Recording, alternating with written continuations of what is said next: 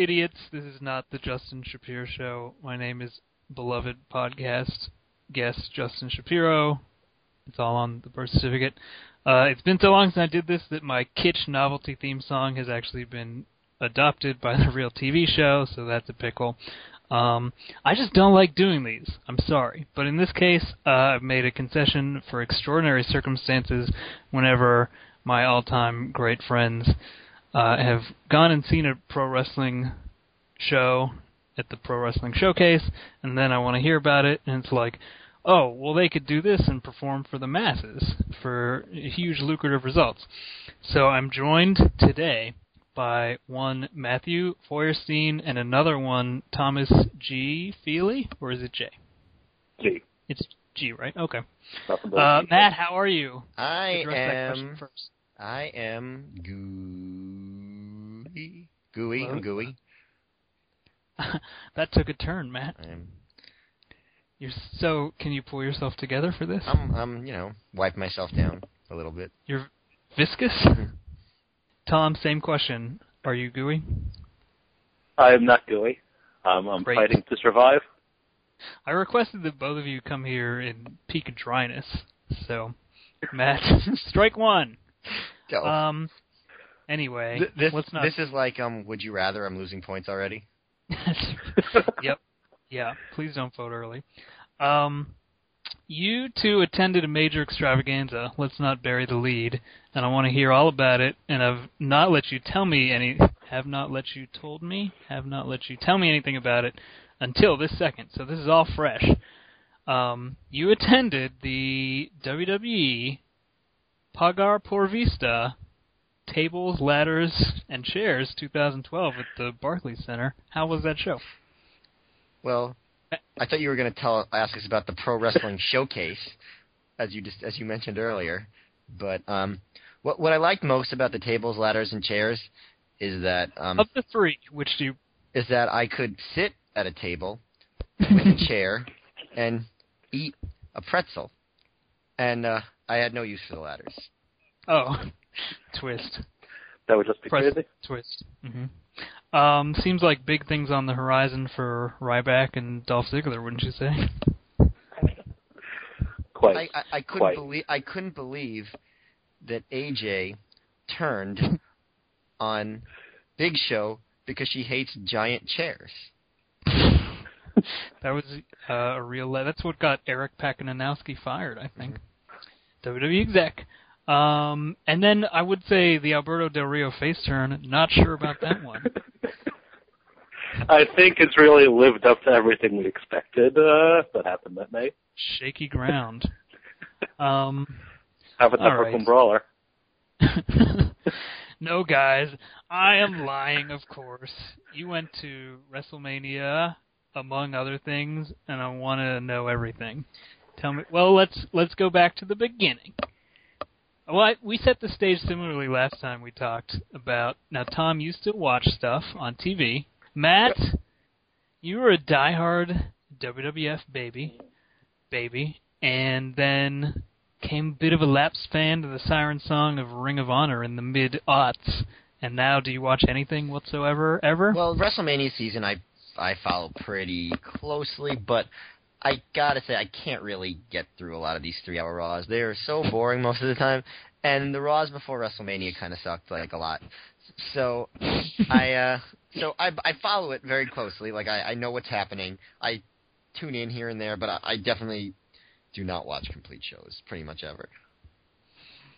So, was it a decision at all to go to this, or did you figure WrestleMania, big deal? You two are living it up in the city.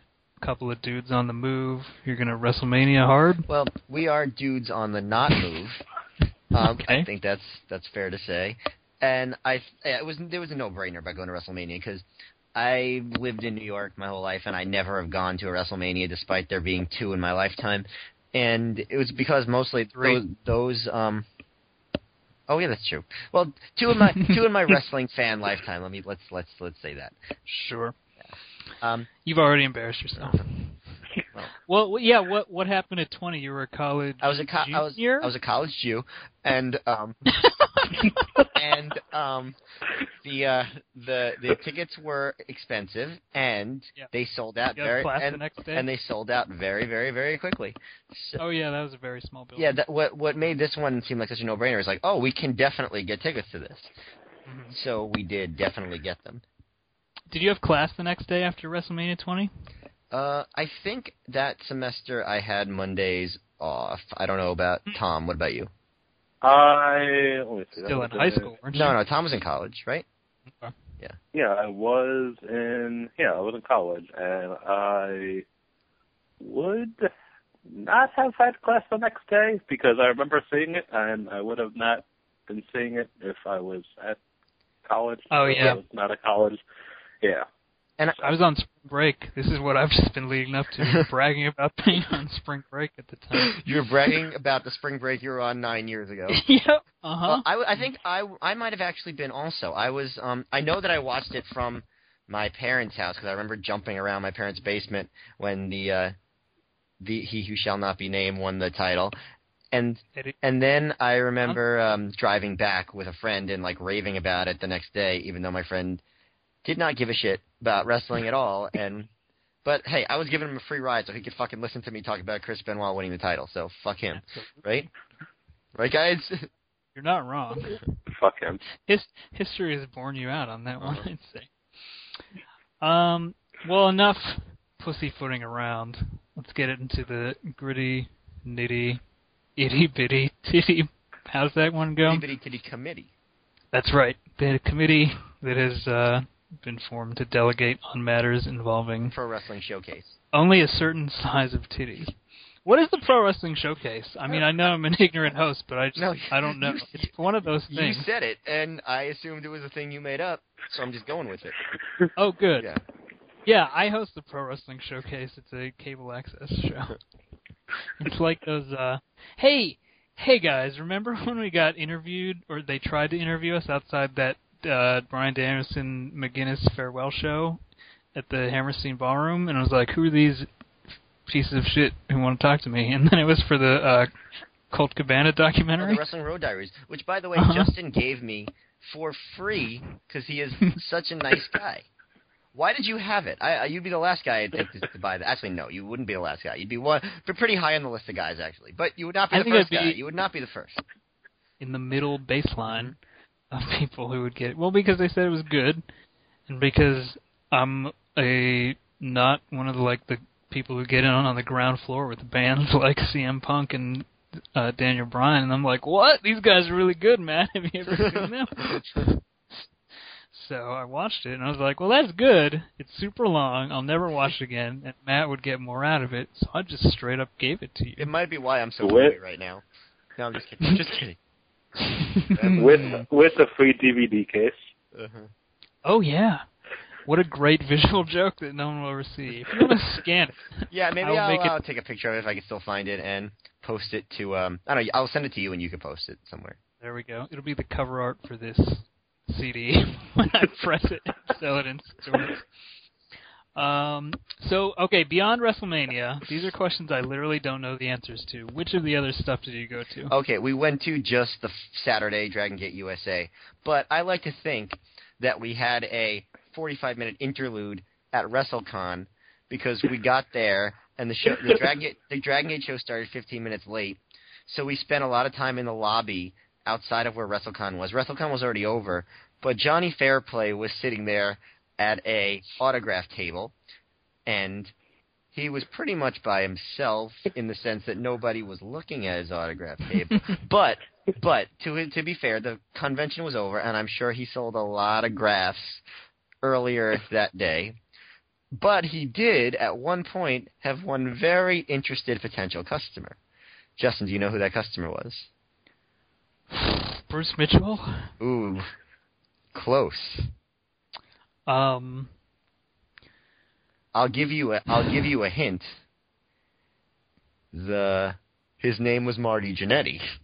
Great hint. Um, Nick Mitchell of the Spirit Squad, former tag team champion, like Marty Jannetty, probably wasn't. He- he's Did the New Rockers win the belts that year? he's Marty Jannetty, and Oh, okay. He was at. Oh wait, did he steal? did he steal all that stuff too? He did not steal any autographs from Johnny Fairplay, but he was being interviewed by um somebody who was Was it those guys from the Culture Yeah. documentary? yeah I, I honestly I'm I stepping I'm sure I feel I'm sure a lot of people are listening being like you idiot he was being interviewed by but um I don't know who it was and I thought it was Mae Young. I thought it was weird that he was sitting there in his tassels because I was like, "Hey, dude, you know they'd know who you were." But then I found out that he actually had wrestled on a Chikara show, so um, I guess that makes more sense. Because I mean, I, I I really did think that he just showed up at WrestleCon, decided I, I better wear these tassels because that's what people know me by. And I was like, "Dude, you can you, you could drop the tassels now. It's okay." Make the But- fans happy. But you know, he looked he looked good, and uh, he smelled great, and um, I'm just kidding. But I, I actually sent Justin. Why would you lie about that? I, I don't know how he smelled. I'm trying to cover myself. Um, I sent Unreliable narrator. I sent Justin a text um, Mhm. earlier that um, like during that whole period where we were um, we were waiting to get into Dragon Gate USA. And I said, I'm in a sparsely populated, quiet room waiting to enter DG USA. Other occupants of the room Marty Jannetty, Johnny Fairplay, Gabe Sapolsky, and Tom Feely. I can't not be dreaming. And I like to think that I was, in fact, dreaming. Um, your dreams are in high demand now. I've heard though. They are. Premium content on a pay website. Indeed. All right, Feely, what about you? How do you? How did you? Yeah, yeah, yeah. Get in here. Have a take. Um, the most impressive thing to me about that lobby was that there was actually somebody who had bought the Big Show WMD T-shirt. That was my big takeaway. Uh, also, when we first walked in, there was this Japanese man at a small table, and he just whispered to me like, "That's Shingo," and like not know, like, I had never seen a Dragon Gate show going up to this point, so I was just like, I didn't want to make eye contact because I would have been like, "Oh, I have no idea who you are," and that would be awkward. So, and then I was, and then it was, I was like, I was stuck between basically a triangle, like Shingo, Johnny Fairplay, and Marty Jannetty, who um, actually, I remember when he first stepped in, um, like Johnny Fairplay wasn't at his table for whatever reason, so he had like all these photos, uh, like you know, there, and I'm like trying to figure out like who is this person, and I, I saw the hair in the first like I'm kind of vaguely aware of who Kenny Omega is, so like this looks like who I think like what I think Kenny Omega looks like, but way more of an asshole. So I just went over to Matt and he's like, That's Johnny Fairplay. So and then and then once he uh came back to his uh, table and saw that jacket that he was wearing, that pretty much uh said all. I did like too when um when the they finally let out for the show. Pretty much, I think I noticed the one person that actually like bothered to one person and Murray Janetti were like the only people that decided to pay attention to Johnny Fairplay. So it's been a uh, a hard fall. No, no. Listen, this guy had a great Saturday afternoon. The evening was winding down. Give him a break. Be fair to Fairplay. Indeed. Dude is a survivor. So right, he he probably did not win that show, or else he wouldn't have be doing this. no, he, He'd be at Survivor Con or whatever yeah. with Ashley M. Uh, I should also, I mean, I don't know what legal law rules are for podcasts, but I probably am not allowed to suggest that Marty Jannetty stole whatever that stuff is. And I So- well, I'm I'm I'm all clear because I said he did not steal anything. oh, that's yeah, I I will co-sign that unless we get countersued by the man who made those allegations. Uh, we will not get is sued because I did not allude to anything. perfect. Well, I mean, because I'm thinking of when Linda Hogan went on like Ram It in the Ring radio or whatever and said that Hulk and Bruce Beefcake were gay, and then that became a whole thing. But also got a whole lot of eyeballs to Ram It in the Ring radio, so maybe we should cast aspersions. What, Well, I think, what have I you think- heard I think, about I Hulk think a better Hogan? idea to getting um to getting uh attention is to change the name of this podcast to Ram It in the Ring Radio. That's fictionally copyrighted in the uh, story I just established. Um, things about Hogan that are libelous that people would be mad. I heard when um, uh, Earthquake sat on him for all those finishes in 1990. that he got off on it. He liked to be sat on by a large Canadian man. It was a weird gay thing that Hulk Hogan did. And uh so I don't know. They like to. Ball's in your court. Well, this has truly become Rabbit in the Ring radio. Um, what else? What else is going on? what else? What else? Um, What else? So anyway, we were in this King room. We were in this room. We were waiting to get Yeah, into yeah. Dragon Gate USA, and you know we were online, and there were these white doors in the It lobby was that like the um. No, go ahead. well they led into the arena area, right? These these four or five white doors, and This is true. Tom and I Tom and I decided that this that these white doors would be known as the Ultimate Gate, and we were waiting for them to open the Ultimate Gate because that was the name of the show, and as such they did open the Ultimate Gate, and um, the Ultimate Gate Was apparently leads to a apparently leads to a like dark sweaty room with a snack bar that sells uh, pretzels and pizza. And very, very dirty floors. Uh-huh. in a sense, it's not that ultimate. I don't. I mean, I'm sorry to say it. If I had pictured an ultimate gate, maybe more consequences behind it. Unless Oh, what if consequences? get What, any wait, wait, wait. What if consequences Creed was behind the Ultimate Gate? then now we're talking. Wow. So did you get any of that food? I did not. people know. Uh-huh. I, I did I not. had a bottle of water. But the thing is, he he ate the bottle itself, so it became Oh. food. Don't you think that food was for the boys? Well, it was. I mean, you could pay for it, and it was it was a snack bar. So, um, Okay, so no. so I, no. I'm, I'm, I'm a boy. Well, Hard no on that one. Well, great joke by me. Um, uh, Hogan gay stuff. I um, I heard that um, Kamala would turn him over, and he would have him the wrong way. Is a thing I heard about Hulk Hogan being gay with 80s WWE superstars. And oh, you got okay. This one is a real story. Hold up. Like I'm kind of plugged in now that I've worked on the I've worked I've worked with Meltzer for nigh on ten years off and on. We have a very collaborative relationship. Did you know that Hulk Hogan and Pat Patterson worked extensively on setting up the finishes of his matches and things like that? I did know that. Okay, so it's all out there. this is all Dragon making. Gate, USA, America. You were in the uh, Dragon Gate Ellis Island, waiting to get in. Take me there and enter that gate, and then what happened? Whole bunch of flips. Well, the first potential flip was when I almost flipped by tripping over the big light fixture that they had there.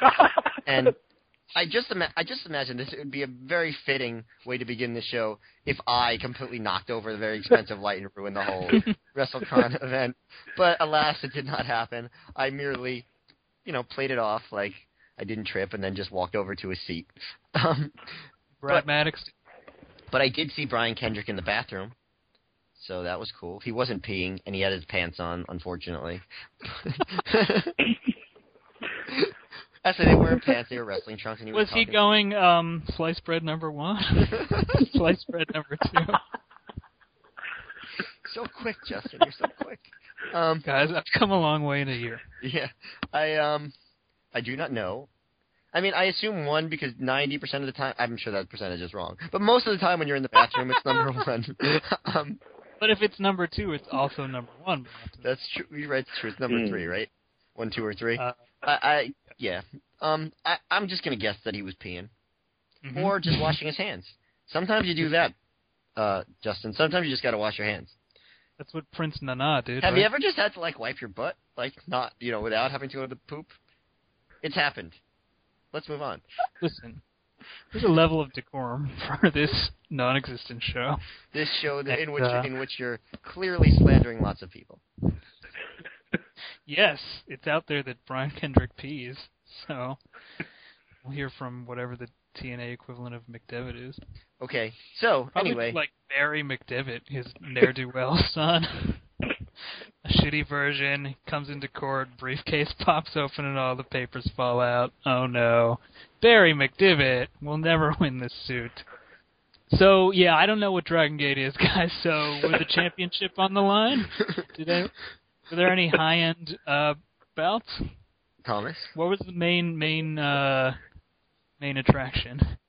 Any dream matches? Tom, I'm giving you the office here. Oh, okay, yeah. Was gonna say, Jon Davis' So- entrance, I will say, was a highlight. As a person who I know who that is and what that is, wow, off the rails here. This is no, no. uh, If I okay, if I were to type in some words to Google.com to find out which show this was and what happened on it, I would say April seventh, DGUSA. All right, Justin, Uh, I'm, Okay. gonna, I'm, I'm gonna give you the skinny. I'm gonna give you the the D, the Please. down low. I'm gonna give you the up high. I want two things: the long of it and the short of it. I'm gonna I'm gonna ram it in the ring for you. Uh, so Ram it in the ring, radio, ding, ding, ding is how I'd imagine that going. all right, all right. So Dragon, to be a- Dragon Gate USA is an American pro wrestling independent company. It's affiliated with Dragon Gate, which is a Japanese professional wrestling company. It is booked, it is booked by the former brains behind Ring of Honor, Gabe Sapolsky, and it involves a lot of the top talent on the American independent scene, as well as many Dragon Gate performers. Um, so the big, so the big uh, star, as far as American guys go, is Johnny Gargano. He is the world champion. The main event was Johnny Gargano versus Shingo. Shingo, big deal in Japan in Dragon Gate, and also um, made a name for himself in ROH in uh, 2006, 2007. And he was also on the very early DGUSA shows. He wrestled big matches against Bryan Danielson, against Davey Richards, great matches. And he hasn't been around in DGUSA much for for a few years. So this was like a big return for him wrestling for the title against Johnny Gargano. So that was the big main event. The uh, the other semi main was the tag team title match, in which CIMA and uh, who's uh, you know one of Dragon Gate's all time biggest stars, like pr- pr- probably like their all time legend, uh, and his tag team partner AR Fox, who's American, against the Young Bucks. Uh, we all know the Young Bucks. They're um, part of the Me generation. They uh, they Batted handshakes. yes, and they and they love Pepsi, and uh, the same. oh, No, uh, that's that's a follow up on your joke. I get it. yes, and um, they were challenging for the tag titles. Then now, uh, how long have they? Because they have been around for a while. They should just be bucks at this point, shouldn't they? Yeah, they're just um re- regular aged bucks. But you know, Heartbreak Kid, all that stuff.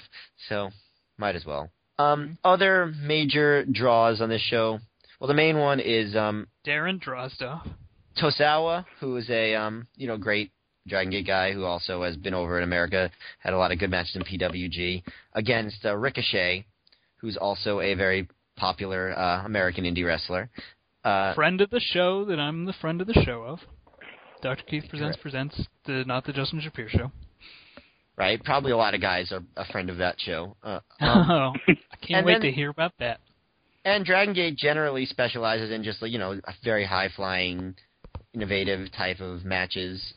What I, and I haven't I haven't seen a lot of Dragon Gate USA. I saw a couple of the early main events, the uh, Danielson Shingo match, Danielson against uh, Naruki Doi, who was not on this show.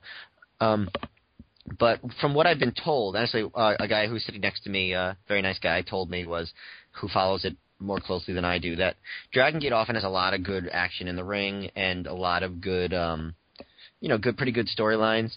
But usually the crowds are pretty dead, um, or or if not dead, you know, just not the most reactive crowds. That was definitely not the case on this night. It was um, really hot crowd. They were they were up for almost everything. Um, made the show a lot more exciting, and it really gave it kind of a um, like a prime time era Ring of Honor vibe, like 2005 ish. You know, just the styles of the matches, the way the crowd reacted. So it so that really enhanced the show, and I, overall it was pretty awesome. The, a lot of really good high flying matches. There was a six way. Um, uh, I'm not going to bother looking up the participants, but Jigsaw was in it. Chuck Taylor, um, Tony Nese was the winner. Um, you know, just it was like the old uh, scramble matches from ROH. Just a lot of innovative action, really exciting stuff. Um, the highlight match for me, and I think it seems most people, was uh, was uh, Ricochet versus uh, Tozawa. Um, Yep. And there was there was just so there were just so many spots on the show that it kind of runs together a little bit to the point where I can't really say what the finishes were. I know very early in that match, Ricochet did this crazy backflip, backflip like I don't know if it was a shooting star press or what it was, like just pretty much right off the bat got the crowd going insane. That was before intermission, and then um, the other highlight was the main event, Johnny Gargano versus Shingo, and the crowd was completely exhausted by the time it started, um, and so it was kind of quiet for about 15 minutes. Then suddenly they they did a bunch of brawling on the outside. They got back in the ring, went to their near falls, and they did so many near falls. It was like it was like Rock versus Cena, only they did other moves, and and the crowd was just the crowd was just going completely insane. I, I you know, probably more than almost any match I've seen as far as reacting to near falls, and just building and building and building.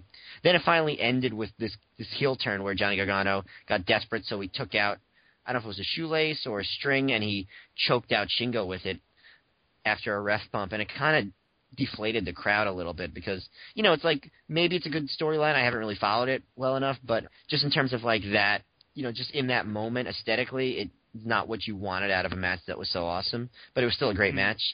Um, and then there's just lots of really good stuff up and down the show. There was a fun, like, kind of semi high spot fest, semi comedy uh, match with um, uh, uh, the Super Smash Brothers against uh, CIMA's Ultimate we- Weapon and who was CIMA's Ultimate Weapon's partner? Um, Tomahawk TT was CIMA's Secret Weapon, and and Eita was the uh, was the other guy, and it was again it was against Super Smash Brothers, um, and that was awesome. The other tag team title match, CIMA and AR Fox against against um, Young Bucks was awesome, and then there was a, ve- a very interesting match with uh, the Jon Davis that Tom was speaking of. who uh, basically what Tom was saying was he his entrance is that he comes out very very slowly to the point where it took me about let's say two minutes to figure out that there was anyone even coming out, and he was already like on our side of the ring, and I, and I was like, oh, it's that guy, and it was kind of like Mark Henry's entrance, only slower, and like he spent a lot of time staring at people, and he ended up wrestling Trent Barreta. Um, this is no, no, no, as, no, no. This is Trent. that's what I was gonna say. His name was. This is Trent. And Feely, you're a bigger Trent Barreta connoisseur than I am, so why don't you describe what Trent Barreta's performance was in this match? It was. I was pretty much focused on uh, texting Justin. Here's Trent. Here's Trent as a takeoff of a lot where's Trent stuff, and then, like it really wasn't like be most like a Don Davis you know, um, dominated match. Like Trent I don't know if got to show much because uh, I, I guess he was a late. Because when we got in, they were like the uh, the audio wasn't too hot over the uh, the loudspeaker, so they were just like so because like uh, Trent Barreta. I was like, and Matt was like, what is Trent Barreta's name?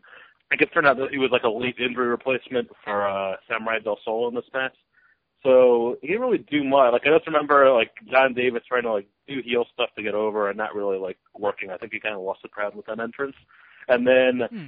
the terrible, terrible, terrible finish where it was just the uh like Jon Davis is beating up Trent in the corner, you know, five count, oh, he's not going to break. That's it. That's the you know that's the match. So I like to think that Trent Barreta didn't want to do the job on some indie show, but when he came out, did they say weighing in at 171 pounds from literally no one knows Trent Barreta? Nope, they said this is Trent. That's his name. and then I, we were like, oh, his name is Trent. And then they were uh, later on, they were, you're, and they were like, you're just going by Trent. And then later on, they're, you're winner by disqualification. This is Trent. and then I was like, oh, his name is this is Trent. Let me. Oh, oh, Matt, do you have anything to say about a gentleman who I don't know? Could be a bird, could be a person. Seems like a wrestler. What can you tell me about Rich Swann? Oh well, Rich Swann uh, came out singing all Night Long by Lionel Richie, and I actually got a preview of this entrance because the the nice young man sitting next to me explained to me that he was in the bathroom, but he was telling me that he overheard Rich Swann rehearsing all night long, and that he kept singing along with him, and they kind of played off each other. And then the show opened to the sweet sounds of All Night Long, and Trent, and Rich Swann came out, and he was like, "See, I told you, I told you all night long." So it was a very exciting moment for all of us. And um, he had a very good little, excuse me, opening match between himself and Brian Kendrick. That was a real cough, right? Not a sarcastic cough that belies the opposite. no, it was a very nice opening match, and and I do want to um, just mention like this was a really freaking good show. I, uh, I it's probably the top to bottom the best wrestling show I've been to in a very long time, a few years, and um, Better I'm really happy I was there. I, and I really hope actually Dave Meltzer gets around to write to watching it and writing about it because I feel Yeah. like that will cause that will allow it to not be slept on because you know it was so overshadowed by Ring of Honor and WrestleMania and to a lesser extent New Japan, even though New Japan was apparently uh, like the most amazing show ever. And it seems like isn't it weird how New Japan suddenly has the most amazing show ever like every two months now? Yeah. Um, now, uh, as far as the stars of stage, sound, sound stages, this industry, not just the, the wrestlers were the talent on hand. Am I correct? Did you run into any luminaries? Were there any luminaries that you fraternized with, luminarily? Well, Tom, if I may, um, let me tell you a little story. You may. uh, in October of ni- of, ni- of 2005, excuse me, um, I was in the midst of a love affair with a promotion called Ring of Honor, and um, I think the character on uh, Game of Thrones also. And during that love affair, I met some people that I had t- talked to online in various points during my youth, and one of these people was known as Joe Gagne, Mhm. and um, he lives in Massachusetts, and I live in New York, and a good half Natural rivals. Yes, and a good midway point between those two places was Connecticut. So there was a Ring of Honor show in October of 2005 in Connecticut, uh, which featured the very first uh, major Bryan Danielson versus Roderick Strong world title match. And Joe and I decided to meet up there, and we hung out like bros. We broed out at the ROH show, and Bros versus the world. Yep. And there we forged the, a bond that would last low those two years. And um, we decided about seven and a half years later that it would all begin again. So so we so we decided to meet up at uh, Dragon Gate USA, and as it turned out, Tom and I were lucky enough to enjoy the entire show sitting next to Joe Gagne. Uh, Joe, what's that Joe Gagne again? Later confirmed to be incorrect. Joe, Joe Gagny, and it was Did you clear that up about the name this year? and it was awesome. So um, Tom may uh, may expound upon that. Joe was both, both appeared. You're probably equally notorious guests in the history of JWV. No, JVTW. for different reasons. Yeah. No, I mean, you're both experts in your field. What can you tell me, please? Well, at the 1995 Survivor Series, squash was also a Thanksgiving tradition. um, yeah, Joe is a pretty great guy with a shirt with his name on it. Uh, he, when when uh, Matt was texting back and forth with him, he was just like, "I'm going to have a shirt with my name on it." I was really hoping it would just say Joe Gagne here, but instead it's like the Joe, you know, Joe Gagne Fun Time Wrestling Arcade, available now, maybe. Um, As a uh, seat compatriot, a, an adjacent person to you at a wrestling event, how does he compare to a Justin Shapiro with no sleep and incredibly low blood sugar? Well, um, I mean, he he had higher blood sugar. I'll give him that. Um, Notorious but he junk food. he was also quite tired, having seen many many hours of wrestling that day. um, but he was a trooper, just uh, just like another man that we uh, ran into that same evening. There is a picture circulating on the internet in some quarters. It's created a lot of buzz. Can you tell me the story behind that picture? Well, Well, not so much the taking thereof, because that's a pretty simple story, I'd imagine. But what, what led up to it? That's the story. With a phone. iPhone. Exact. Yes. Four or five. five. Hmm. Fancy. Well, it Continue. it has a much better camera than the four. True. Yeah, a lot of buzz. This is one of those uh, rare good Matt pictures, so I've heard, and he's very pleased with it. What allowed it to happen? Well, uh, uh, Joe had told me that Alan was going to be there, and I was like, well, at inter- Really? at intermission, you really need to- Alan Cunahan? Alan um, Alan LLL? Alan Alda, and, Alan Foralda. and um, you know, I love M*A*S*H, but don't sleep on his performance and, and the band played on the HBO movie about Oh, the uh, the Wanderlust. the birth of AIDS. Um, but anyway, um, oh, also of course, um, Bullets Over Broadway, duh. But anyway, so I said, so I said to Joe, you need to introduce me to him at intermission, and luckily for me, Alan actually came over before intermission, and and I was extre- and he was extremely excited already about the Super Smash Brothers match.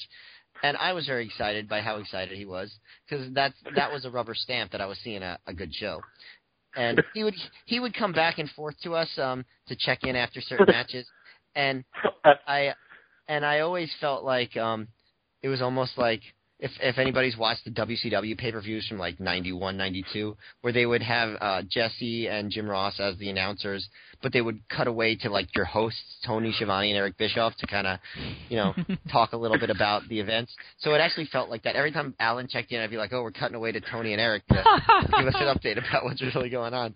And so that was fun. And also fun was during the big high spots looking over at Alan and seeing him going nuts and then him looking back at us to be like, Did you see that? I think he was mostly looking at Joe, but but I I you know, I, I took a little in also. And um so it was good because like you know, it was fun meeting him. He's a probably the world's nicest person. Uh and and it made me realize, okay, I'm definitely at a good show because Alan is having a flip out. Ah, the king yawns one time, the symphony is a bust. But when he jumps up and pumps his fists, is the modern day incarnate of probably Meltzer in that Flair Steamboat gif, then you know you've made it. Wow. A journalist is supposed to confirm with multiple sources. Is there? Did you get a quote from Alan on the Tozawa versus Ricochet match, perchance? Did he weigh in on that? Can you quote Um, directly? The quote is, and this is the first time meeting Alan. He was, Mhm. eh, he was like he lived with life pretty much. He like Matt said, like he came on over, introduced himself to Matt, was like super excited, and I was waiting for him like to take a breath while he was talking, so I could introduce myself. And then he just went to Tozawa versus Ricochet, fuck's sake, and then ran back to his seat. and Oh. No, well, well This is- I, I, I did get to I introduce think, myself later. I, th- I think he thought it was intermission, and then and he was like, "Oh, that last match was awesome." Like he's like, "My girlfriend is such a trooper for for being with me for all this." And like, does she like wrestling at all? And she's like, "Yeah, she loved that last match. That was after the Super Smash Brothers match." And he was like on such a high after that. And then he just, and then I'm like, and then I kind of like point, and I was like, "Hey, look!" And he's like, he turns around, he's like, "Oh fuck, Tozawa versus Ricochet," or something like that. And he got all excited, and ran back to his Tozawa seat. versus Ricochet. For fuck's sake. Oh, for fuck's sake! There you go. So Al- Alan during the high spots, I, this is I remarked to Joe, was so exciting that I like he's just so like exuberant and just like so interesting to see, just amazing man. Uh I had the idea, I pitched to Joe that we should put together a video podcast that just follows Alan around at like wrestling events or just things in his everyday life and just, you know, record how excited he gets at absolutely everything and call it What's Watching Alan. Oh my god, if Alan was driving and hit like four consecutive green lights, I can't imagine. and as a man who's been in many fictional car trips with Alan Cunahan, haven't had the chance yet to experience that. Um, just Man, and so I, what a- I, what a I- I- brain trust. before before we move on, I just want to let Alan know if he's listening. I am not at all involved in this plan to stalk you with a camera. Let me get that out The, there. the Brad Maddock experience type show, right? With Alan Yes. to the mentions of this business. Well, what a brain trust. So sorry I couldn't be there. That's far away though, you know. Mhm. Did you talk So- about me so- behind my back? Yeah, Or absolutely. did you shun me? Absolutely, Okay. we did. Uh, Joe was really Oh, totally. upset that you weren't there, and I was like, Huh. "Yeah, Justin's a real douchey douche," because because I like to talk in baby talk even when I curse. yeah. and um, so so we were mad, and you should have come, and that picture with us should have had you in it as well. Hmm? But um, I I think that we devised a song that you sang in reference to that whole situation. Oh yeah. Uh, in the key of F because you penned it for me, and it goes, "I'm staying home. I'm staying home. Tell Joe versus the world that I'm staying home. Let the rain wash away." Well, the rest of the words are just the same, which is the last last lyric of the song. So, I'm sorry, but it's as you would say, really fuckety wuckety expensive to, to drive to New York on top of uh, all that stuff. it is. You know, It is. I'm not on trial here. It is. I will be after I hear from Terry Bollea's attorney. or Marty But- or Marty Jannetty's. yep, yep. Yeah, Marty Jannetty represents himself in court. Even more slander. the jury is very impressed by the tassels. Justin, you are really digging this hole. He's represented by uh, Zeb Colter wearing his WrestleMania tie hmm for uh, big WrestleMania. I almost plumb forgot you guys. New York, Concrete Jungle, Wet Dreams Destroy You. Did you say? Wow. Did you say wet dreams? That's not it. Wet dreams destroy you. Hmm. Hmm. Well, gooey and all that. Wait, anyway, hang on. Let me. In New York, concrete jungle, wet dreams destroy. That sounds right to me. uh, Enough parasites on this major company. I want to get to the real stuff. No more free rides from these other groups. Wrestling Mania. What it- it happened on Sunday. You guys went. Um, yeah, big stadium. You'd never, I suppose. I mean, had you been to even MetLife Stadium before for anything? Uh, yeah, once for uh, Bruce Springsteen. Oh yeah, yeah. Well, I saw Bruce Springsteen in Pittsburgh last uh, October, and then he pulled a little girl out of the audience and had her sing like whole chorus, verse, chorus of "Waiting on a Sunny Day." Yep. If that is in fact the title of the song, and it was like she crushed it, but I just thought like, how did he know? Like it's not like that's an incredible Springsteen song. Was it a work? Did he ask her off mic? She knew all the words. well, he um, that's definitely been a thing. He does he he did that at like every show for a while, where he would just call a kid up to do waiting on a sunny day. Um, but How did they no, know? that show was good. That show was good, but it actually made me more nervous for WrestleMania because it there was a, there was a thunderstorm passing through. So I guess because of the the just the way the stadium was set up, it was kind of like a like a death trap, I guess, in a lightning storm. A suicide rap. Yeah, so so they made everyone evacuate the stadium uh, until the lightning passed, and they started the show at like 10:30 p.m. and he played until 2 a.m.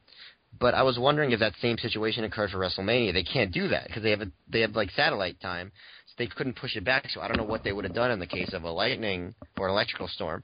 But uh, luckily that did not happen. It rained for maybe 15 minutes when the Miz was wrestling, um, and then stopped almost immediately thereafter for the for the pay per view to begin, and then never rained again. So we were lucky in that Statement. respect. So the weather was like the film Movie 43, overcast. Yeah, actually, it was it was pretty. It was starting to clear up by the time just the sun the sun went down, but as the sun started to go down, it was it was starting to clear Yeah, it up. was- So I think so I think the sky was you know partly cloudy for most of the show. Yeah, it's like the first hour. I remember thinking, like, being very worried, like, you know, it's gonna be colder, you know, it's gonna be really miserable. But by the end, you know, the show, past, you know, past like about an hour into the pay per view, so it was, you know, fine. The weather Yeah, we were- it wasn't a concern. We were in the 200 levels, and you know I was wearing a heavy jacket, and I wasn't, and I was completely comfortable the whole time. I'm glad you were comfortable. I was. Matt, I have, I have a question. What section were we in? All right. Uh, should I tell that story now, or should I hold off? Yes. Go yes, for- yes, go for yes, it. Yes. Okay, Justin, have you been have you been clued in on this at all? No. Okay. I No. assume it's really good. It's not It's a mystery story. It's not that good, but it was a fun experience. Um, so we were sitting there waiting for the show to start for about about 45 minutes, and suddenly these two guys stumble down into the seats in front of us, and this guy's on his cell phone, and they're clearly very drunk, and they they seem to be in their early 20s. And this guy turns around and he's like, "Yo, what what section are we in?" And and so his friend's like, "What section are we in?" And I'm like, "230A," and he says 230A onto into his phone. So I'm trying to figure out what's going on. But about three more times before he hangs up the phone, he asks me what section we're in, and I say 230A, and he's like 230, and I'm like A, and he's like 230A. so then his friend starts turning around and tells him, tells me this guy who was on the phone kept asking me is an idiot who lost his ticket at, from the time he entered the stadium to the time he got up to our level. He lost his ticket, so he snuck into our section. He didn't know what section he was supposed to be sitting in, um, and his friend had a 300 level ticket. They were both drunk, but one of them was way more drunk, and the way more drunk one was like, kept asking me if I could he could borrow my ticket, and he promised he would get me I was like, no, thank you, I don't want a beer. He's like, no, dude, I'll get you a beer. I'll get you a beer. Dude, And I'm dude, I got you. I got you. I got you. yeah, and I'm like, no, I, I really don't want a beer. And he's like, oh, bro, let me just get your ticket because I guess he wanted my ticket. I don't know if he wanted to get more beer or if he wanted to find his friend so he could bring his friend over. But I was like, Yeah. but I'm very scared of confrontation, so I just gave him my ticket. And then upon giving it to him, I can I immediately regretted doing that because I was worried I'd never get Uh-huh. it back. So he went Uh-huh. completely, seemingly, according to his friend, blackout drunk. And so his friend was sitting there, telling, you know, explaining the whole situation to me apologetically over and over again. Also drunk, but trying his best to be a good guy, and he was. He was a nice guy. And basically, you know, saying, you know, um. So anyway, by the so by the time this guy got back, he was in the complete wrong section, and we had to get the entire road to like yell over to him to get Just him. chance his name. Yeah, yelling his name, you're getting the road to chant his name so he could see that we were calling to him. So eventually, And quickly, what is his first and last he, I name? Okay. so, I know it, but I'm not gonna. yeah. So so he stumbled his way back over to us. He sat down. I was like, okay, can I have my ticket back now? And his friend is like, yo, give the guy his ticket back. And he's like, and then he turns around and be like, yo, bro, let me just borrow your ticket for a minute. I just want to get my friend. And I'm like, I just got to let him in. You know, I'm not going to screw you, bro. And I'm like, oh, but can I have my ticket back? And he's like, and, it's, and I'm like, or, and I'm like, no, uh, let me just, yeah, I just need it for a minute. I, I'm not going to screw you, bro. And I'm like, oh, like, what do you need? You need to get your friend in? And he's like, he's like, yeah. And I'm like, okay, I'll go do it. He's like, no, but I'm afraid you're going to screw me. And I'm like, how can I screw you? It's my own ticket. I don't know where the big fall in that one is. yeah, so um, so I'm like, yeah, how am I going to screw you? It's my own ticket. Um, You'd make friends with him and steal his friend. yeah. But anyway, what what I realized throughout this conversation is that ev- eventually is that he didn't even remember that he had my ticket. So he went into my pocket and he was like, "Oh, do, wait, I you gave me your ticket?" And it's like, and I was like, then he tells his friend like, "No, you have it." And I'm like, "What?" And he's like, "No, you. I gave he gave it to you." So he ge- reaches into his pocket and thank God he still had my ticket. And he was like, um, "This is your ticket." I'm like, "Yeah, this is my ticket." He's like, "All right, I'm not trying to screw you, bro." And I just took the ticket back. so that's established. so so I got the ticket back. Then eventually he wanted to um he, he was trying to figure out how to get his friend in. Um and so he um he asked me again for the I- ticket. Or his friend asked me again for the ticket so he could go back out to get it. And I'm like, no, it was it was way too hard for me to get the ticket back the first time, so I'm not gonna do it. He's like, all right, man. So luckily the person sitting next to me had like duplicates of his tickets, so we just gave the guy his duplicates so he didn't have to worry about it. Um, and eventually his friend came in anyway without him, and was kind of, and was seemingly mad at him for being such so annoying and drunk. Um, and kind of wasn't like playing his games, but he was. Uh, once the show started, the guy was being very obnoxious and yelling "faggot" at people, and Oh. I don't know, probably not, probably not like people, but I guess people in the ring. And Hey, Matt. Yes, Gay people are people. They have the same rights as all of us. that's true. And um, oh, true. That sounded bad. He was yelling "faggot" at wrestlers as opposed to patrons. Uh, Oh, okay. And so he um eventually um the people who actually had those seats came and those guys had to leave, so I don't know how the rest of their night went. But they but that guy still but he they moved to a section not far from us and I looked over and about three quarters of the way through the show, he was still up and conscious, so I was impressed by that fact. Um uh other than that, uh our fan uh interaction was non noteworthy from that point on. Wow. that I, I will say that guy was a super excited for the Undertaker, and also where they moved to was like the second to the left of us, and it was like the front row, like because we were like not the 200 level, so like the second tier up, and it was the front row. So they're in the front row, and there's like no glass or anything in front of them over the barrier. So when I saw those guys stumble over here, like I read those articles about how like people fall over and die, and I was just like, oh, that's how that happens. Like, But I, I will say that despite drunkenness, his friend was very helpful uh, in Yeah. not having What? in, in not letting him steal my ticket. So I'm And, very uh, very thankful to him. What is his friend's first name?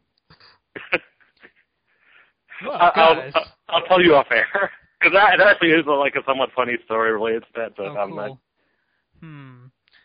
Well, I'm not going to say that was a Shaggy Dog story, but um, it was barking the song Boombastic.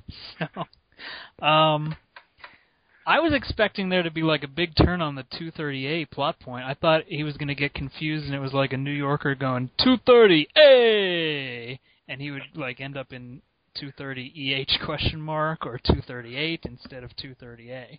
So I'm super disappointed by the whole thing. Um, anyway, did anything else happen before the show started?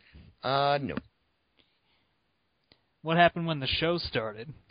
Well, It Pyro and. Ballyhoo. there was not pyro at the beginning. Did you notice that there wasn't pyro at the beginning? Because it was very surprising to me, and I almost thought maybe like the wind, like the sort of fire marshal, wouldn't let them do pyro, but then they ended up doing pyro for the entrances.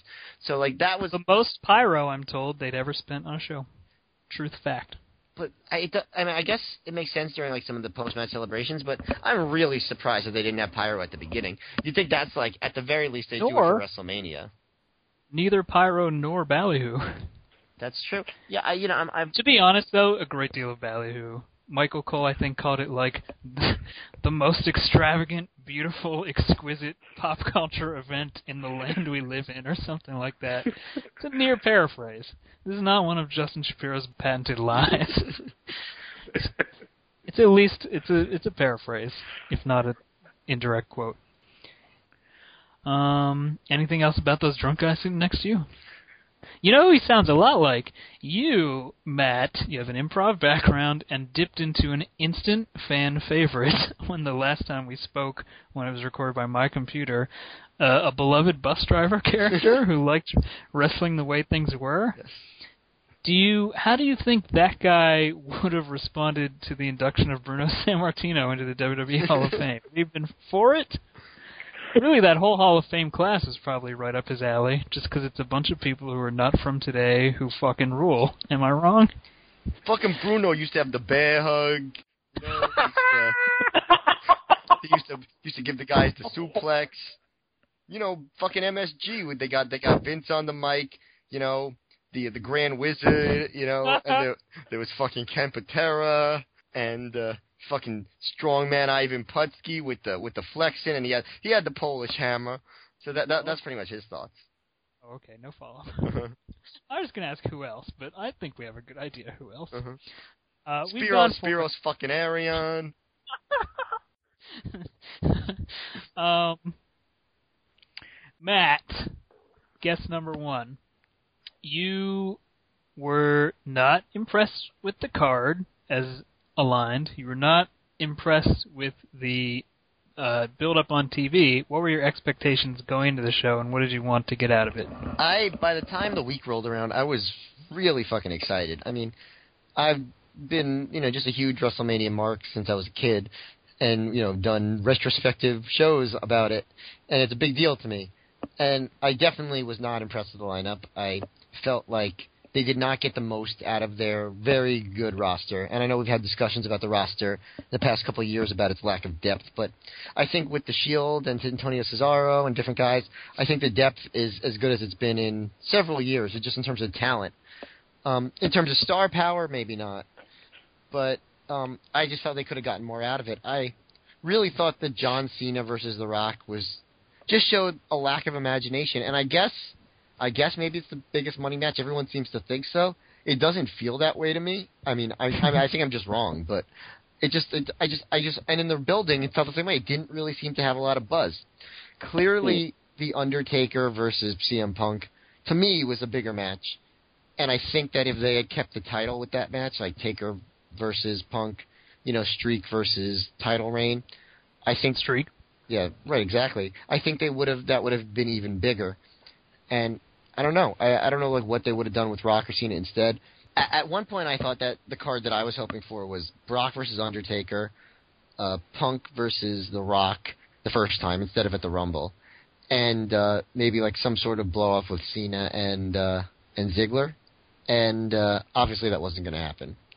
But as things stood, I think the card kind of lived up to how it looked on paper. It didn't kind it didn't overachieve, I don't think. And I don't know that it really underachieved either. I, I guess the only match that you could say really, really With one glaring exception. well, I was gonna say the only match you could really say underachieved was Lesnar versus Triple H. But if you really think about it, Triple H is sort of the anti Undertaker in terms of track record, in which Undertaker will take a match that may not seem too special on paper and in the past few years, he's made it special. And I guess most of the matches did seem special on paper, but there were there have been a bunch of matches that people had doubts about over the years. I think the the se- the second, the 2011 version of Triple H vs Undertaker, I don't think people expected it to be as good as it was. I, Mm-mm. I think the first Batista match, people didn't expect that to be as good as it was. I don't think people expected the Edge match to get as over as it did, even though WWE obviously didn't. They put in the main event spot. Um, and certainly this year, people didn't expect it to be as good as it was. Whereas Triple H, you know, he always has these big deal matches um, versus Jericho, versus uh, versus Booker T. I guess which wasn't as big of a deal of a match, but versus Batista. was for the world championship. Yes. But so was uh, Alberto Del Rio versus Jack Swagger. Um, uh, Randy Orton, I think, maybe his uh, biggest flop considered at this point. yes, Randy Orton, and then this one, and it's like Triple H does not. I mean, you know, nothing against him, but he doesn't seem to rise to the occasion at WrestleMania. And I think the big problem is that he's too slow, and as a babyface especially, he just doesn't have a lot of exciting offense. And I think nowadays it's all about having some sort of exciting offense. I mean, he has the pedigree, he has the sledgehammer, and the rest of his moves aren't really that exciting.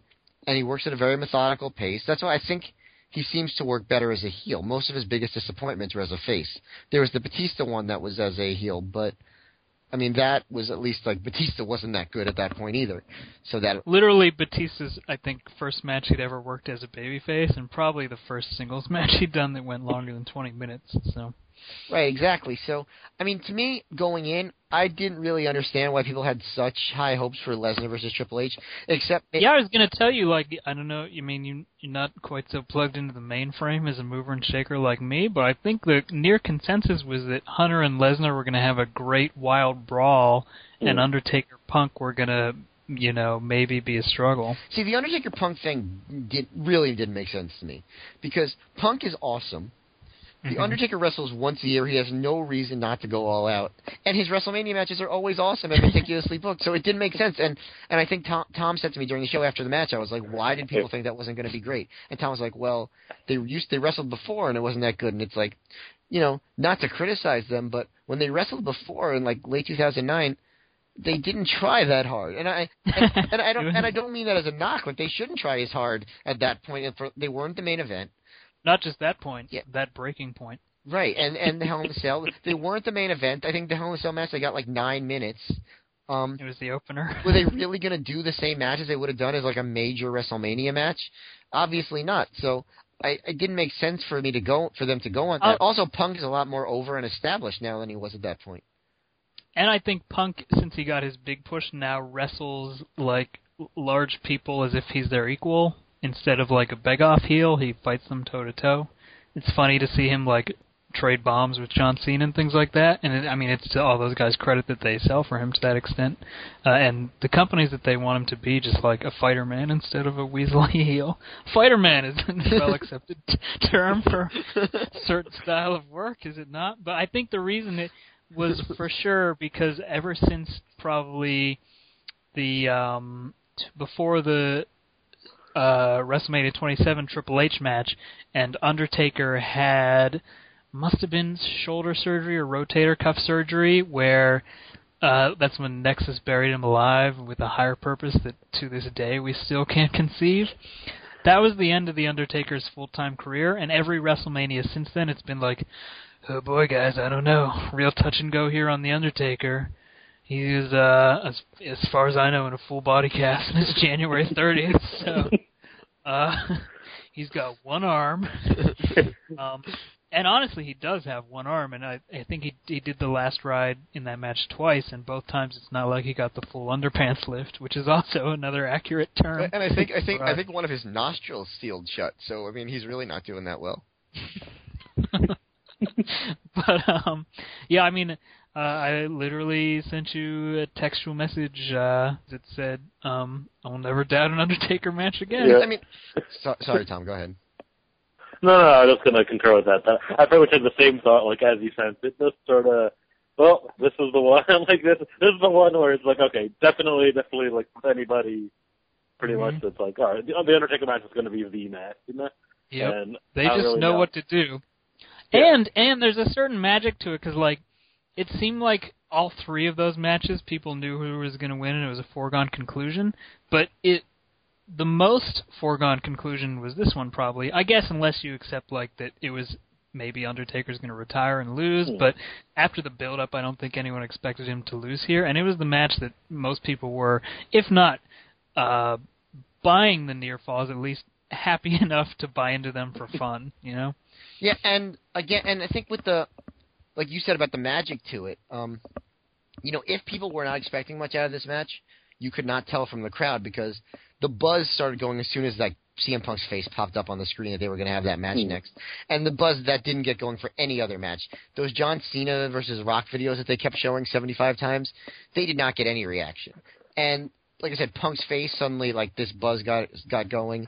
Punk's entrance with Living Color. Yeah, I mean, that's like, probably the highlight of the show. yeah, I mean, well, no, the match was, but well, up, up, up until that point, yeah. I mean, you know, I literally got goosebumps during that entrance. Like it was electric, and you know, Undertaker's entrance obviously is always amazing at, at WrestleMania. So, I mean, to me, you know, as as you know, even if you say the show was lousy, and I could see that, although I I don't think it was lousy. I think it was decent and overpriced. Um, just being there live for that match and that whole experience, that was worth 150 bucks easily. As a as a huge like wrestling fan and WWE fan, that was that experience was worth it because that was like a special match, and those Undertaker matches are always very special, and they always will be. And um, I mean, I Well, so I don't know. Yeah, I um I understand that as a WrestleMania could have been better, should have been better, and could easily better, and they be better, and they probably owe it to us to have a better wrestling show. Uh, I think with my expectations of what I've come to anticipate them doing with like celebrity stuff, the undercard, emphasis on the main matches, I didn't have like crushing disappointment over the Daniel Bryan tag match only going six minutes, the way I might have when Rey Mysterio and Matt Hardy went five minutes, and I was like, "This is unacceptable, workers, workers," and uh, so there was like 18 seconds with Daniel Bryan last year is an unacceptable thing, but this year was just like, "Yep, that's about what I expected." Right, So. That was absolutely like I think I've even said it to people like that match is going to get six minutes or seven minutes, so don't worry about it. It's like it doesn't matter what's mm-hmm. going to because it's, it's not not going to get any time anyway. I think I literally said that to you, Tom, like at one point over the past few Yeah. weeks. The one thing I expected was uh I like I like uh to that point you were making Justin, just I expected like you know some there were some matches I actually you know went longer than I expected and one of those was actually the Alberto Del Rio Jack Swagger match, which was the ATV at all on the broadcast or No, sir. Um, they they went to the video with Alberto's impassioned speech in Yeah. front of a senorita by the name of Liberty, or however that went, and uh, Yeah. then it came back. They had they had just parked and were getting out, and then Michael Cole was like, "They call that the Patriot Wagon" or something like that. And it's like great name for something you'll never see again. Yeah, because uh, the video was airing, and then it's just you know I see them like you know like in between like when the videos are airing. I was watching we were opposite the stage. So I was watching the stage, and you could always see you know them arranging you know living colors set up or Triple H's stupid gate thing or um Well, I'll ask you, Matt. Okay, I thought the program was for between Swagger and Del Rio. Not that you watched any of it, probably was big dud. However, when Uncle Zebekiah invoked my people, the Yiddish people, as some of the wrong stuff with America, people who speak Yiddish, I was like, oh no, now you done done it. Well, I actually I have to say, and I was I, as he was doing this rant and he was talking about the different languages, I said to Tom, I was like, please let him say that people were speaking Jewish. and, and I was I was so happy when he said Yiddish. It it just made me it like it made the whole angle worthwhile for me. Just you know, just it just feels nice to be included, you know. Of course, of course. I mean, do you hear a lot of Yiddish in your day-to-day New York life? I don't, but if I went to certain areas, I could. Certain parts Mhm. of Brooklyn. I suppose so. Yeah. I would hear like I mean I hear from my grandmother and that's it. She's just like, yeah, Yingla.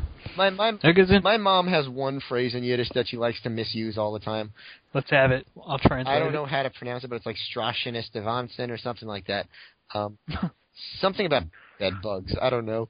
Basically, basically means like I, I think she. Everyone tells me that she misuses it, but I think she uses it in situations like, "Hey, don't don't cause problems." Like So, something like that. Mm-hmm. Like don't like when like usually something involving me. She's like she was like don't get him going. Like if it's something that I'm going to argue about, I think that's how she mm-hmm. uses it. But I don't think that's the appropriate use of that term. Fair enough. I only know a few things I don't know. I only know them from the context she used them in. Mm-hmm. So Simgazint seems to be a nice thing to say to people. I don't know what it means. It could be bad. um, it could be a bad thing that's nice to say to people. uh, Ziggler, huge disappointment. Was that like the only thing in the match going on crowd wise? Well, I was waiting gonna, on Dolph. Yeah, like that pretty much functioned at the bathroom break match. And my point was that like after Swagger came out without an entrance, I was like, okay, like this is going to be the match that like you know gets cut really really badly. And Mhm.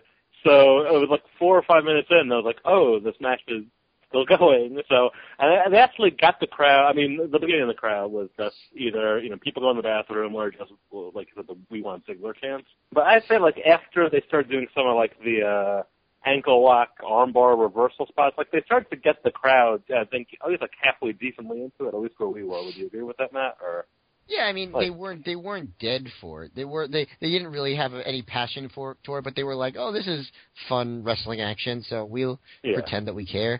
Oh, that's Yeah. then like after you know the tap out and everything, and it was just you know, all right, we want Ziggler, we want Ziggler, we want Ziggler, we want Ziggler, but because he had lost in the fashion he had you know, earlier. When the Because lights went out, was- there was just that you know audible like ah. Uh, I wanted them to come back from their PSA for troops or floods or whatever and have Ziggler in the ring bonking with the thing, but not not so. Yeah, that was a big letdown. Luckily, the uh, immediate turnaround happened right after that. But maybe there, I mean, there was a. Go ahead. was gonna say, maybe he figured he couldn't get the element of surprise with that giant ramp. It's that's a very good point. He should have uh, commandeered the uh, ATV and zoomed down. How great would that visual be of him just like zooming down to the ring? oh no! If the whole team was on there, like Big E was striding it, and um, yeah, AJ Do- shotgun. do you think Dolph was behind with the case, Do you think? Do you think Swagger got the idea by almost uh, for the ATV by almost being killed by Steve Austin's ATV like two years prior? this will be awesome. we can run over Ricardo Rodriguez. Oh, you're you're absolutely. See, I was I remembered his ATV in the sheriff days. I forgot that he brought it to his Hall of Fame and he brought it back to ref that match. it could have been the same one. I mean, like I bet the beautiful Titan bikes that the disciples of uh A rode are still somewhere in the warehouse and probably run well. A 97 DOA uh chopper, that's a word for motorcycles, right? The chains model. Um, but yeah, I mean, that, Matt, again, don't know how plugged in you are to the buzz, but there is a big sentiment going to the show that Team Dolph may come out of it with all the belts. So when he and then the psychology of him losing clean and that match going before that, it's like, okay, this is happening. So big, big emotional letdown when he didn't. Well, I as soon as that like as soon as Dolph lost the tag team title match, I asked Tom, like he can only cash in for the world title, right? And Tom was like, well, technically, but they change shit all the time, so whatever they want, really. So at that point, I was like, hmm. What would be a cooler ending than Dolph Ziggler fucking with Cena's title win that he just won? And I still say that would have been fucking amazing. And as and as crazy as the crowd went on Raw, I think they would have gone just as nuts if that had happened at WrestleMania, and it would have been one of the most memorable moments ever. And I kind of wish they had done that. Only, I obviously the difference is he didn't win Cena's title, so um, so that wasn't in their booking plans. But I think that would have been a really good idea, and it kind of brings me to one of my biggest points about WrestleMania nowadays. Here we go. And it doesn't just and it doesn't just go toward like this one, although this one it was more glaring because a lot of the action wasn't that wasn't that memorable. But just WrestleMania in general for the past few years, it's that they don't have any surprises anymore. And I've never Mhm. been one of these people that have been like, oh, it needs to be unpredictable, it needs to be swerved, blah blah blah. But at WrestleMania, they should at least sometimes have something really unexpected and like major that happens that kind of shakes things up and changes things, like some sort of angle. And they so rarely have angles at WrestleMania now. And I kind of get the idea. It's like you buy your pay-per-views for your wrestling matches, you watch Raw for the angles, which is fine in general. But I think older WrestleManias had angles. You know, they had um, major events Turns. turns. They had uh, the whole like Savage and Elizabeth thing. I mean, and also back then, just the title change alone was a huge deal. Ultimate Warrior beating Hulk Hogan, that alone was a huge angle. Um, but yeah, I mean, you know, up until recently, they they had big stuff happen at WrestleMania, and now they don't. I mean, think back, just like Owen Hart beating Bret Hart, like that was on a very surprising, and it was a big deal. And when was the last time they had something like something major and surprising happen at WrestleMania? I, I, just an honest question. When was the last time? Because I can't think of it. I, Steve Austin turning heel. Like when? Like when was it? Um.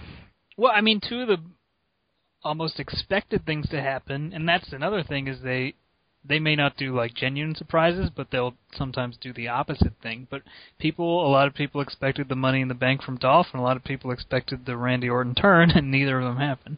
I guess, but that's more like smart fan um expectation. Oh, you know, I, I see. What you know, it's like the, like the stuff they don't telegraph. You know, they they didn't telegraph Dolph winning the title. They did. I guess they sort of telegraphed Randy Orton turning, but not really. I mean, I, I don't consider like a non-event to be a good enough swerve. You know, be, oh yeah, no, no, I didn't. I was actually um agreeing with your point yeah. further in that even the the like storyline shakeups that people wanted to see didn't happen because it's funny.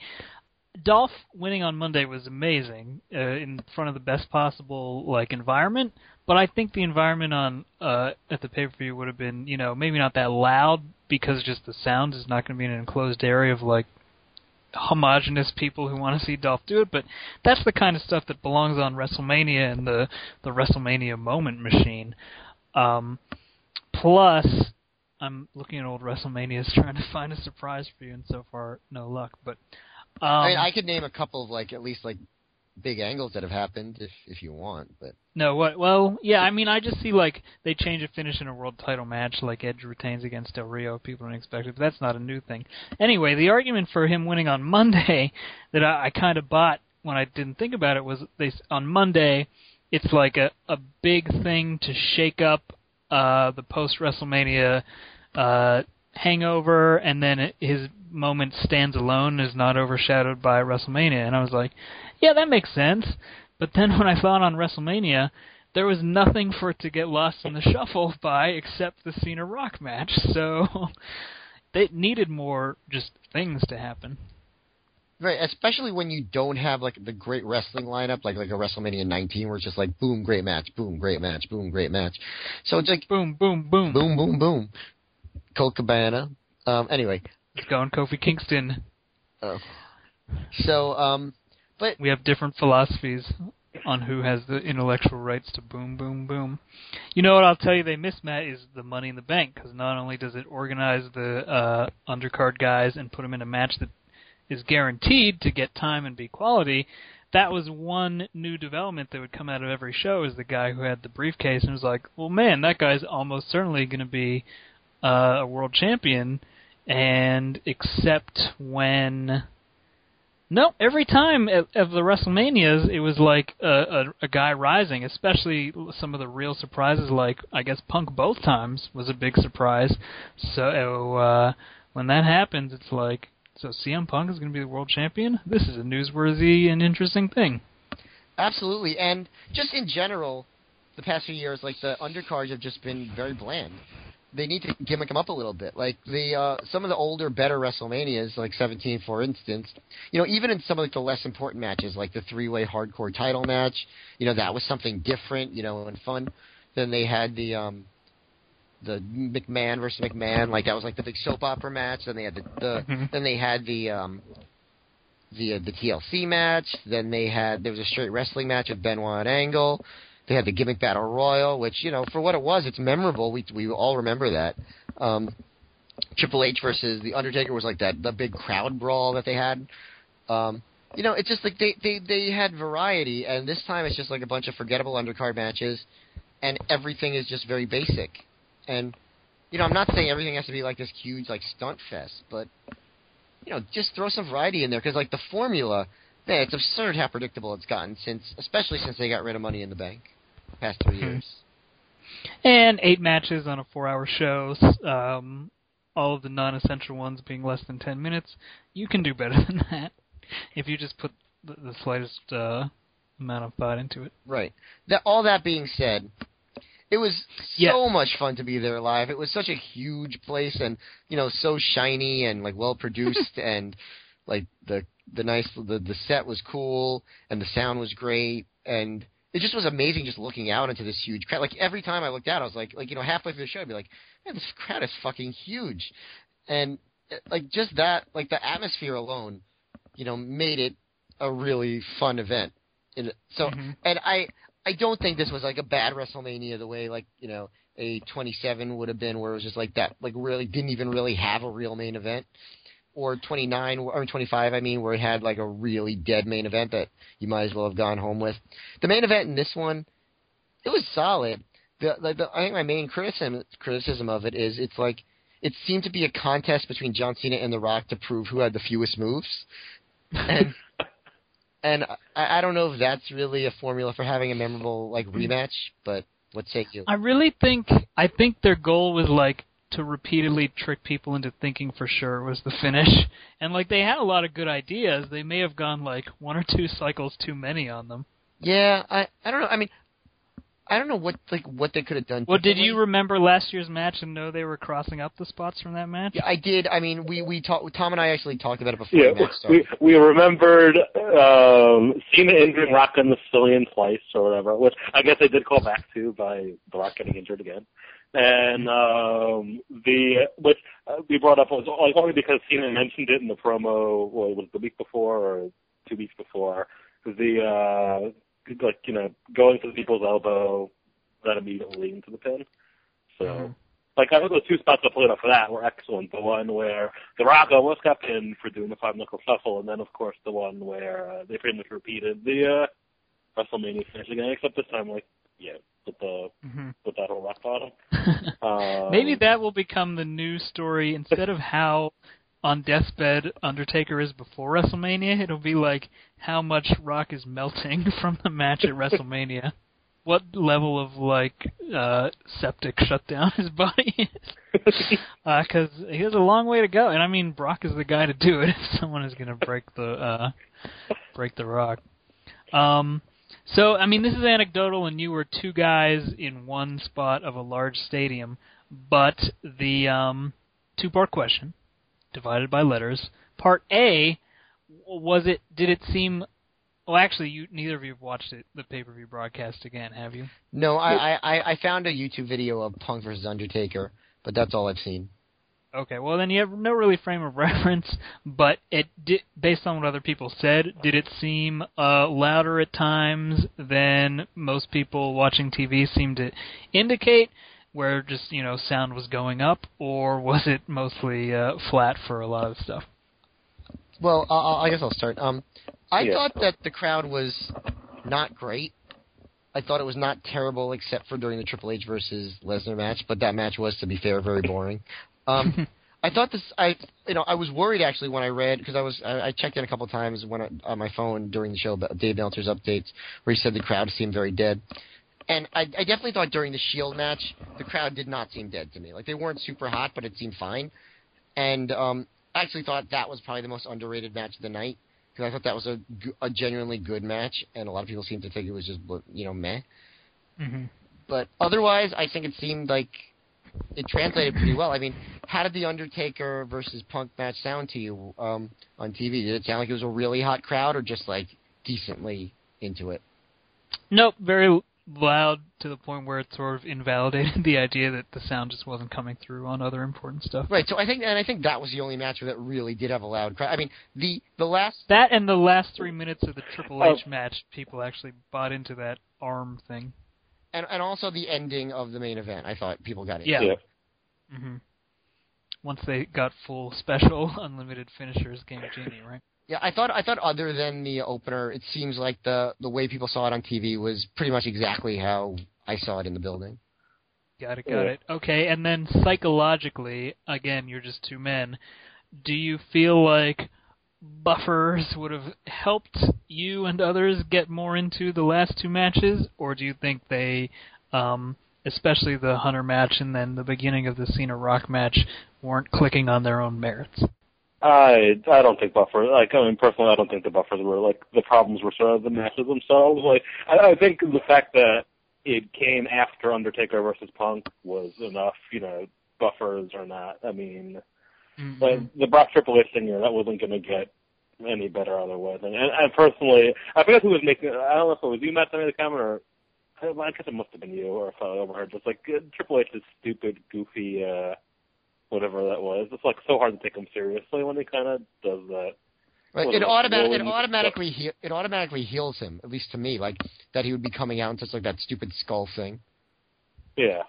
Uh, um, so it's like, You know what automatically heals the Undertaker? An urn, The urn. Yeah. Uh, High five. High five. um, yeah, yeah, then- well, I mean, did you see him get sprayed by a chemical substance? I I didn't, but like I saw like he had shiny stuff on him as he was walking down to the ring, and I was like, I thought I thought that was just like an intentional like thing that he did for effect, like it was Yeah, like he's the abominable Yeah. snowman or something. because he has done like he has done weird stuff like that before. yes, yes. And then, so that's why it was weird. Clearly, like we know from the matches that were cut, R.I.P. Bella uh, Schoolbell's match, and um, you know the timing of the show, they were crunched on time and they knew they were in a pickle. I wonder if they had like big helicopter stuff planned for a scene in The Rock, because the the uh, you know they do the last uh, interlude and then just if you smell and Rock walks down the ramp. It was very. uh stood in opposition to the last as many WrestleManias as I can remember. Especially for Cena, who always does something wacky. Yeah, Hmm. I'm. What did Cena? But Cena didn't. What did Cena do last year? I don't really. Remember. I guess they just had the, the singers come out and sing for them at the beginning. uh, yeah, Flo Rida and uh, Invincible Guy. Yeah, he had the choir before that, Army then- Men, yeah. Cena Clone Army, Car. They should have had Living Color. Just What they hap- should have had Living Color come out and just like play. Do all the songs? yeah, play all their songs. Yeah, what did he do at 25? He come out of a giant no, uh, twenty. oil oh, oil that's the spigot? great star. No, twenty five was when they had all the the lookalikes. Oh yeah, yeah, yeah. What, what was it? Wasn't it one with like a car? Nine, That that he was was in twenty the three. speeding that car. was in Detroit. Twenty three yep. in Detroit. Yeah. And then 24 was the marching band. Now Undertaker's entrance very scary. Did you see the Yes. creatures of the night trying to drag him back to the abyss from whence he came? I did see that, and I thought it was awesome. Yes. Scary. Ditto. I wonder who, which uh, CM Punk of today was playing one of the Undertaker's minions, the way Punk was at WrestleMania 22. Antonio Cesaro Maybe- finally got him a show. Yeah, no, it was Johnny Gargano, I think. um, jeez, what else? Well- what else? What else? What else? What else? Let's what talk else? about what else? some Ryback. I wrote down. You know what I'm saying? Hold You up. know what I'm saying? You know what I mean? No, hang Um, on. The I wrote down a, a segue uh, like 20 minutes ago when you said you were a huge WrestleMania mark. Speaking of huge WrestleMania marks, the Undertaker, the world's Mark Henry. strongest man. Uh, you could have gone two directions with that. I know. I had a long time to think it over, and that's what I've committed to. Do you have anything to say about that match? Yes. It happened. I, I- I, wait, I, I know. I know. I've overwhelmed this. So, Tom, do it. Tom, do it. Do it. Tom, let me just tell you. Um, so during this match, Tom tells me, I think they've spent the past year burying Zack Ryder, just so that the crowd would not chant "We want Ryder" during this match. And then, not ten seconds later, in the section over from us, we heard about ten guys chanting "We want Ryder." And was the highlight of the first hour and a half of the show easily. Yeah, the two things, the three things I had to do were one was that, two was in a similar vein right before that, where someone yelled, "Come on, Mark, do another bear hug," sarcastically, and then Mark Henry immediately did another bear hug. And then the third thing was I liked Ryback's big WrestleMania moment of swinging his arms and finally having some pyro actually go off. He's been, just been trying to conjure it this whole time. Yeah. He's like, He's been able to get the noise." like this, huh? He's been able to get the noise to happen, but Um, Fandango. Little did you know. Do you have anything to say about that, though? The night it happened. Well, I, we brought like I believe I said this to uh, like it was funny I because I, got was a text from Matt being like, "Tom loves Fandango." Oh yeah, get it. Do I? D- Did they show? I know I sent you the picture. Did they show it all? Like the the picture he had, like they have the uh on the big screens, like each the individual graphics, like you know.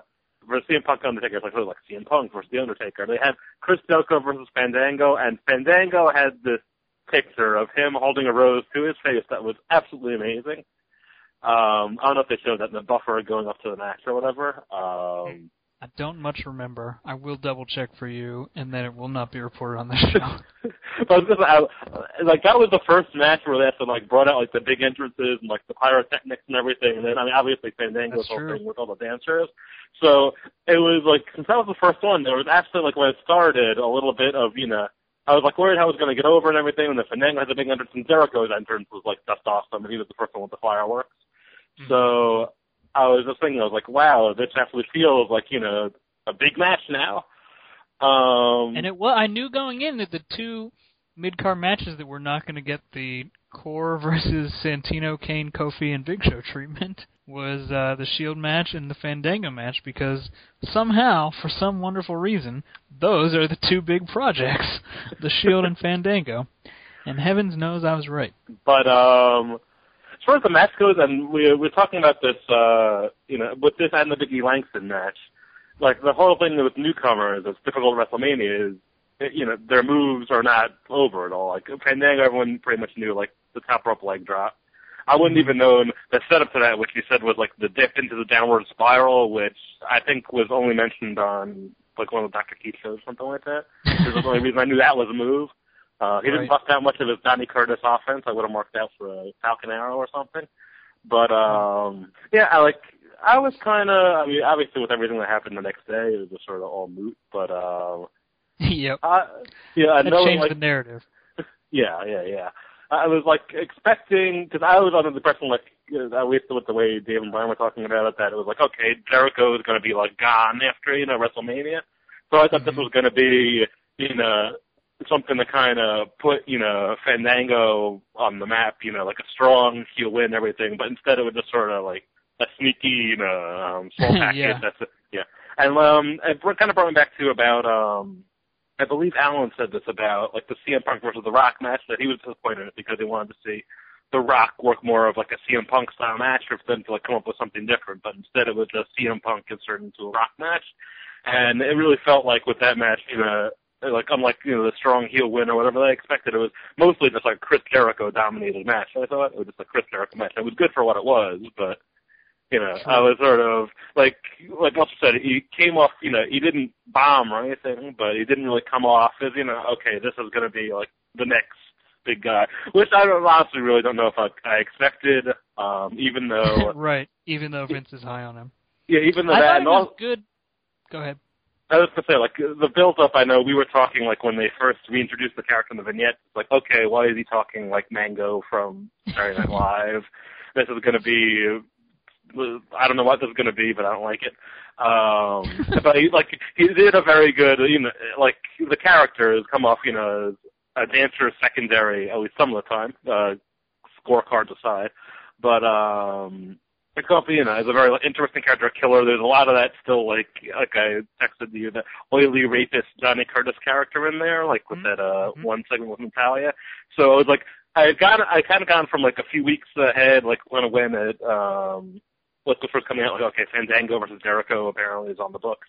I went from sort of like looking the most forward to CM Punk versus Undertaker actually, but most ironically looking forward to like Fandango versus Chris Jericho to most ironically looking forward to Fandango versus Chris Jericho and kind of also legitimately most looking forward to Fandango versus Chris Jericho because my Mhm. expectations weren't high for the Punk match um and well not not high but just not expecting what we got and then I mean Triple H versus Brock I also thought it was going to be like one of the better fight, um matches on the card but I pretty much hate everything Triple H does and find it boring um Should have known better. I got that clutch text from Matt in 2010 during WrestleMania 26. This show could also be called Me Reading Old Texts from Matt.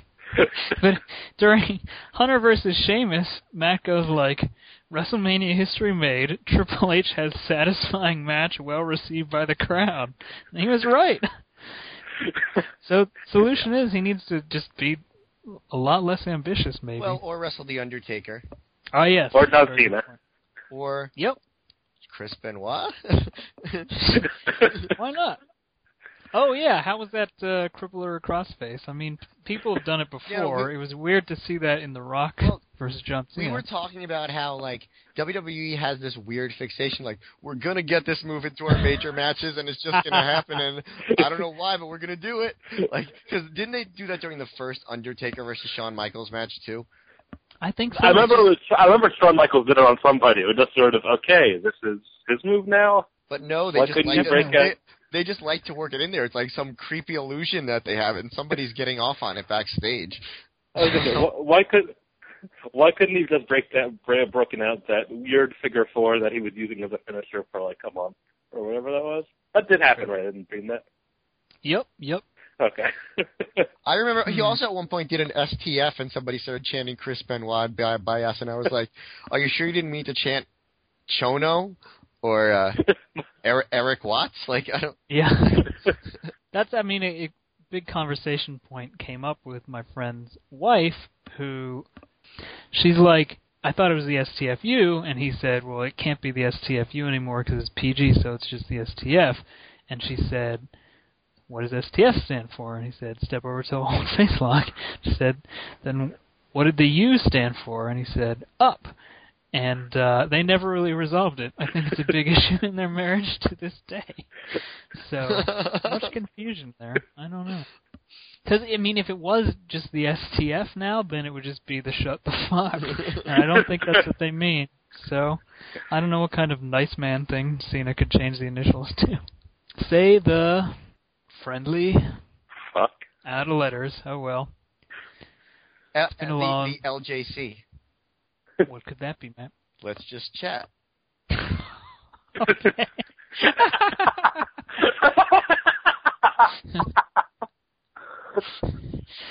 Matt saving the bit, closing the show in style. Is there anything else you guys would like to talk about? You had a, a marvelous weekend. Has it made you closer as friends? Nothing could have made us any closer than we already were. Believe it.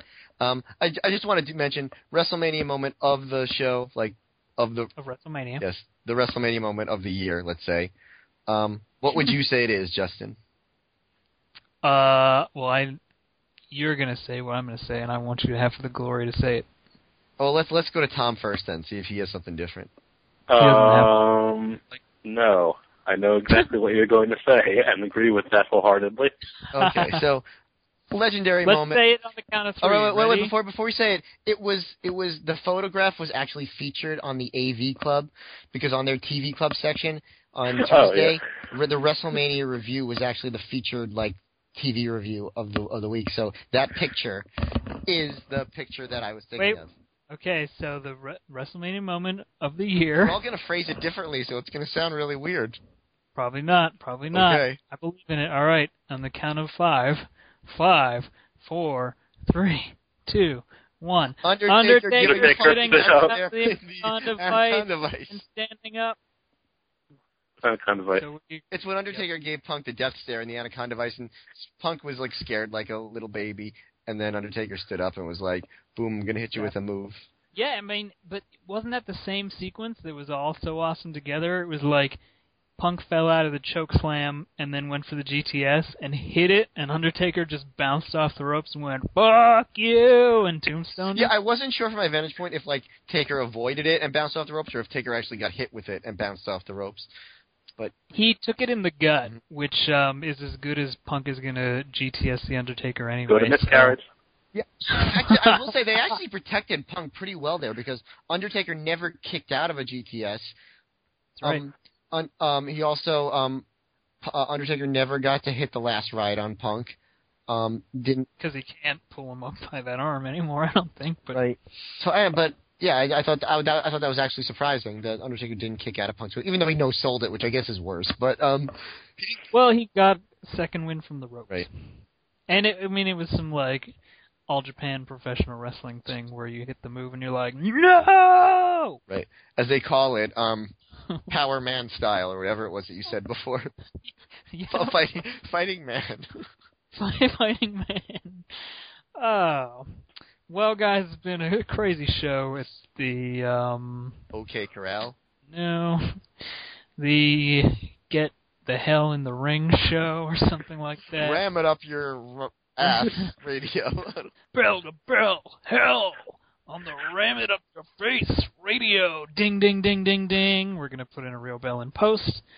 It's uh, never has been, never will be the Justin Shapiro show. If you guys go to any more pay per views, I'll do another one. Actually, maybe if I say it out loud, it'll uh, make it uh, crystallize. But would really like to do a show with Tom talking about all NXTs before the developmental territory, specifically the girly year, and I want to do a show with Matt talking about some workers or fighting men in an historical context, may be joined by one of the friends you made over this weekend. So I've said them out loud. It's a binding verbal commitment as uh, co-signed by Terry Bollea's attorney, and uh, I guess I'm obligated to do them at some point. But I don't want to. I don't want to be a guy who has a podcast. Uh, I had it thrust upon me by God, and uh, just, so I did it. Just make Alan record them all, and he doesn't have to say anything. You can just sit there enjoying it. That's true. My you eating his spaghetti bolognese. um, I, I and, and I should probably for legal reasons say that Punk Taker thing on YouTube. I just want a few seconds of that, people. I already paid for the ticket. Leave me alone. No, you're good. Okay. That's out there. well, if well if you're if you're ready to wrap it up, Justin, I have a final closing line. So let me know whenever you're ready. Is it the meat hook? It is not. Do you get what that means? No.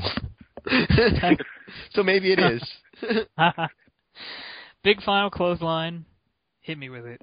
Until next until next time, L J C. Hey, um, this is Justin. Um, we received a letter from Hulk Hogan's attorney, Henry Holmes, requesting that we take down the podcast and re-upload it with this addendum, uh, which formally acknowledges the following statement made by me during the show. Uh, the suggestion that Hulk Hogan was, quote, found upside down with his head between the legs of a man he was turned on by named Mr. Wonderful, end quote, was presented out of context in a defamatory fashion. This is equally true of the statement I made with regard to, quote, uncensored video of Hulk Hogan and the late Randy Savage being octuple teamed by eight men in a cage. End quote. I would like to um, apologize to Terry Bollea for any inconvenience caused by my thoughtless remarks. Thank you.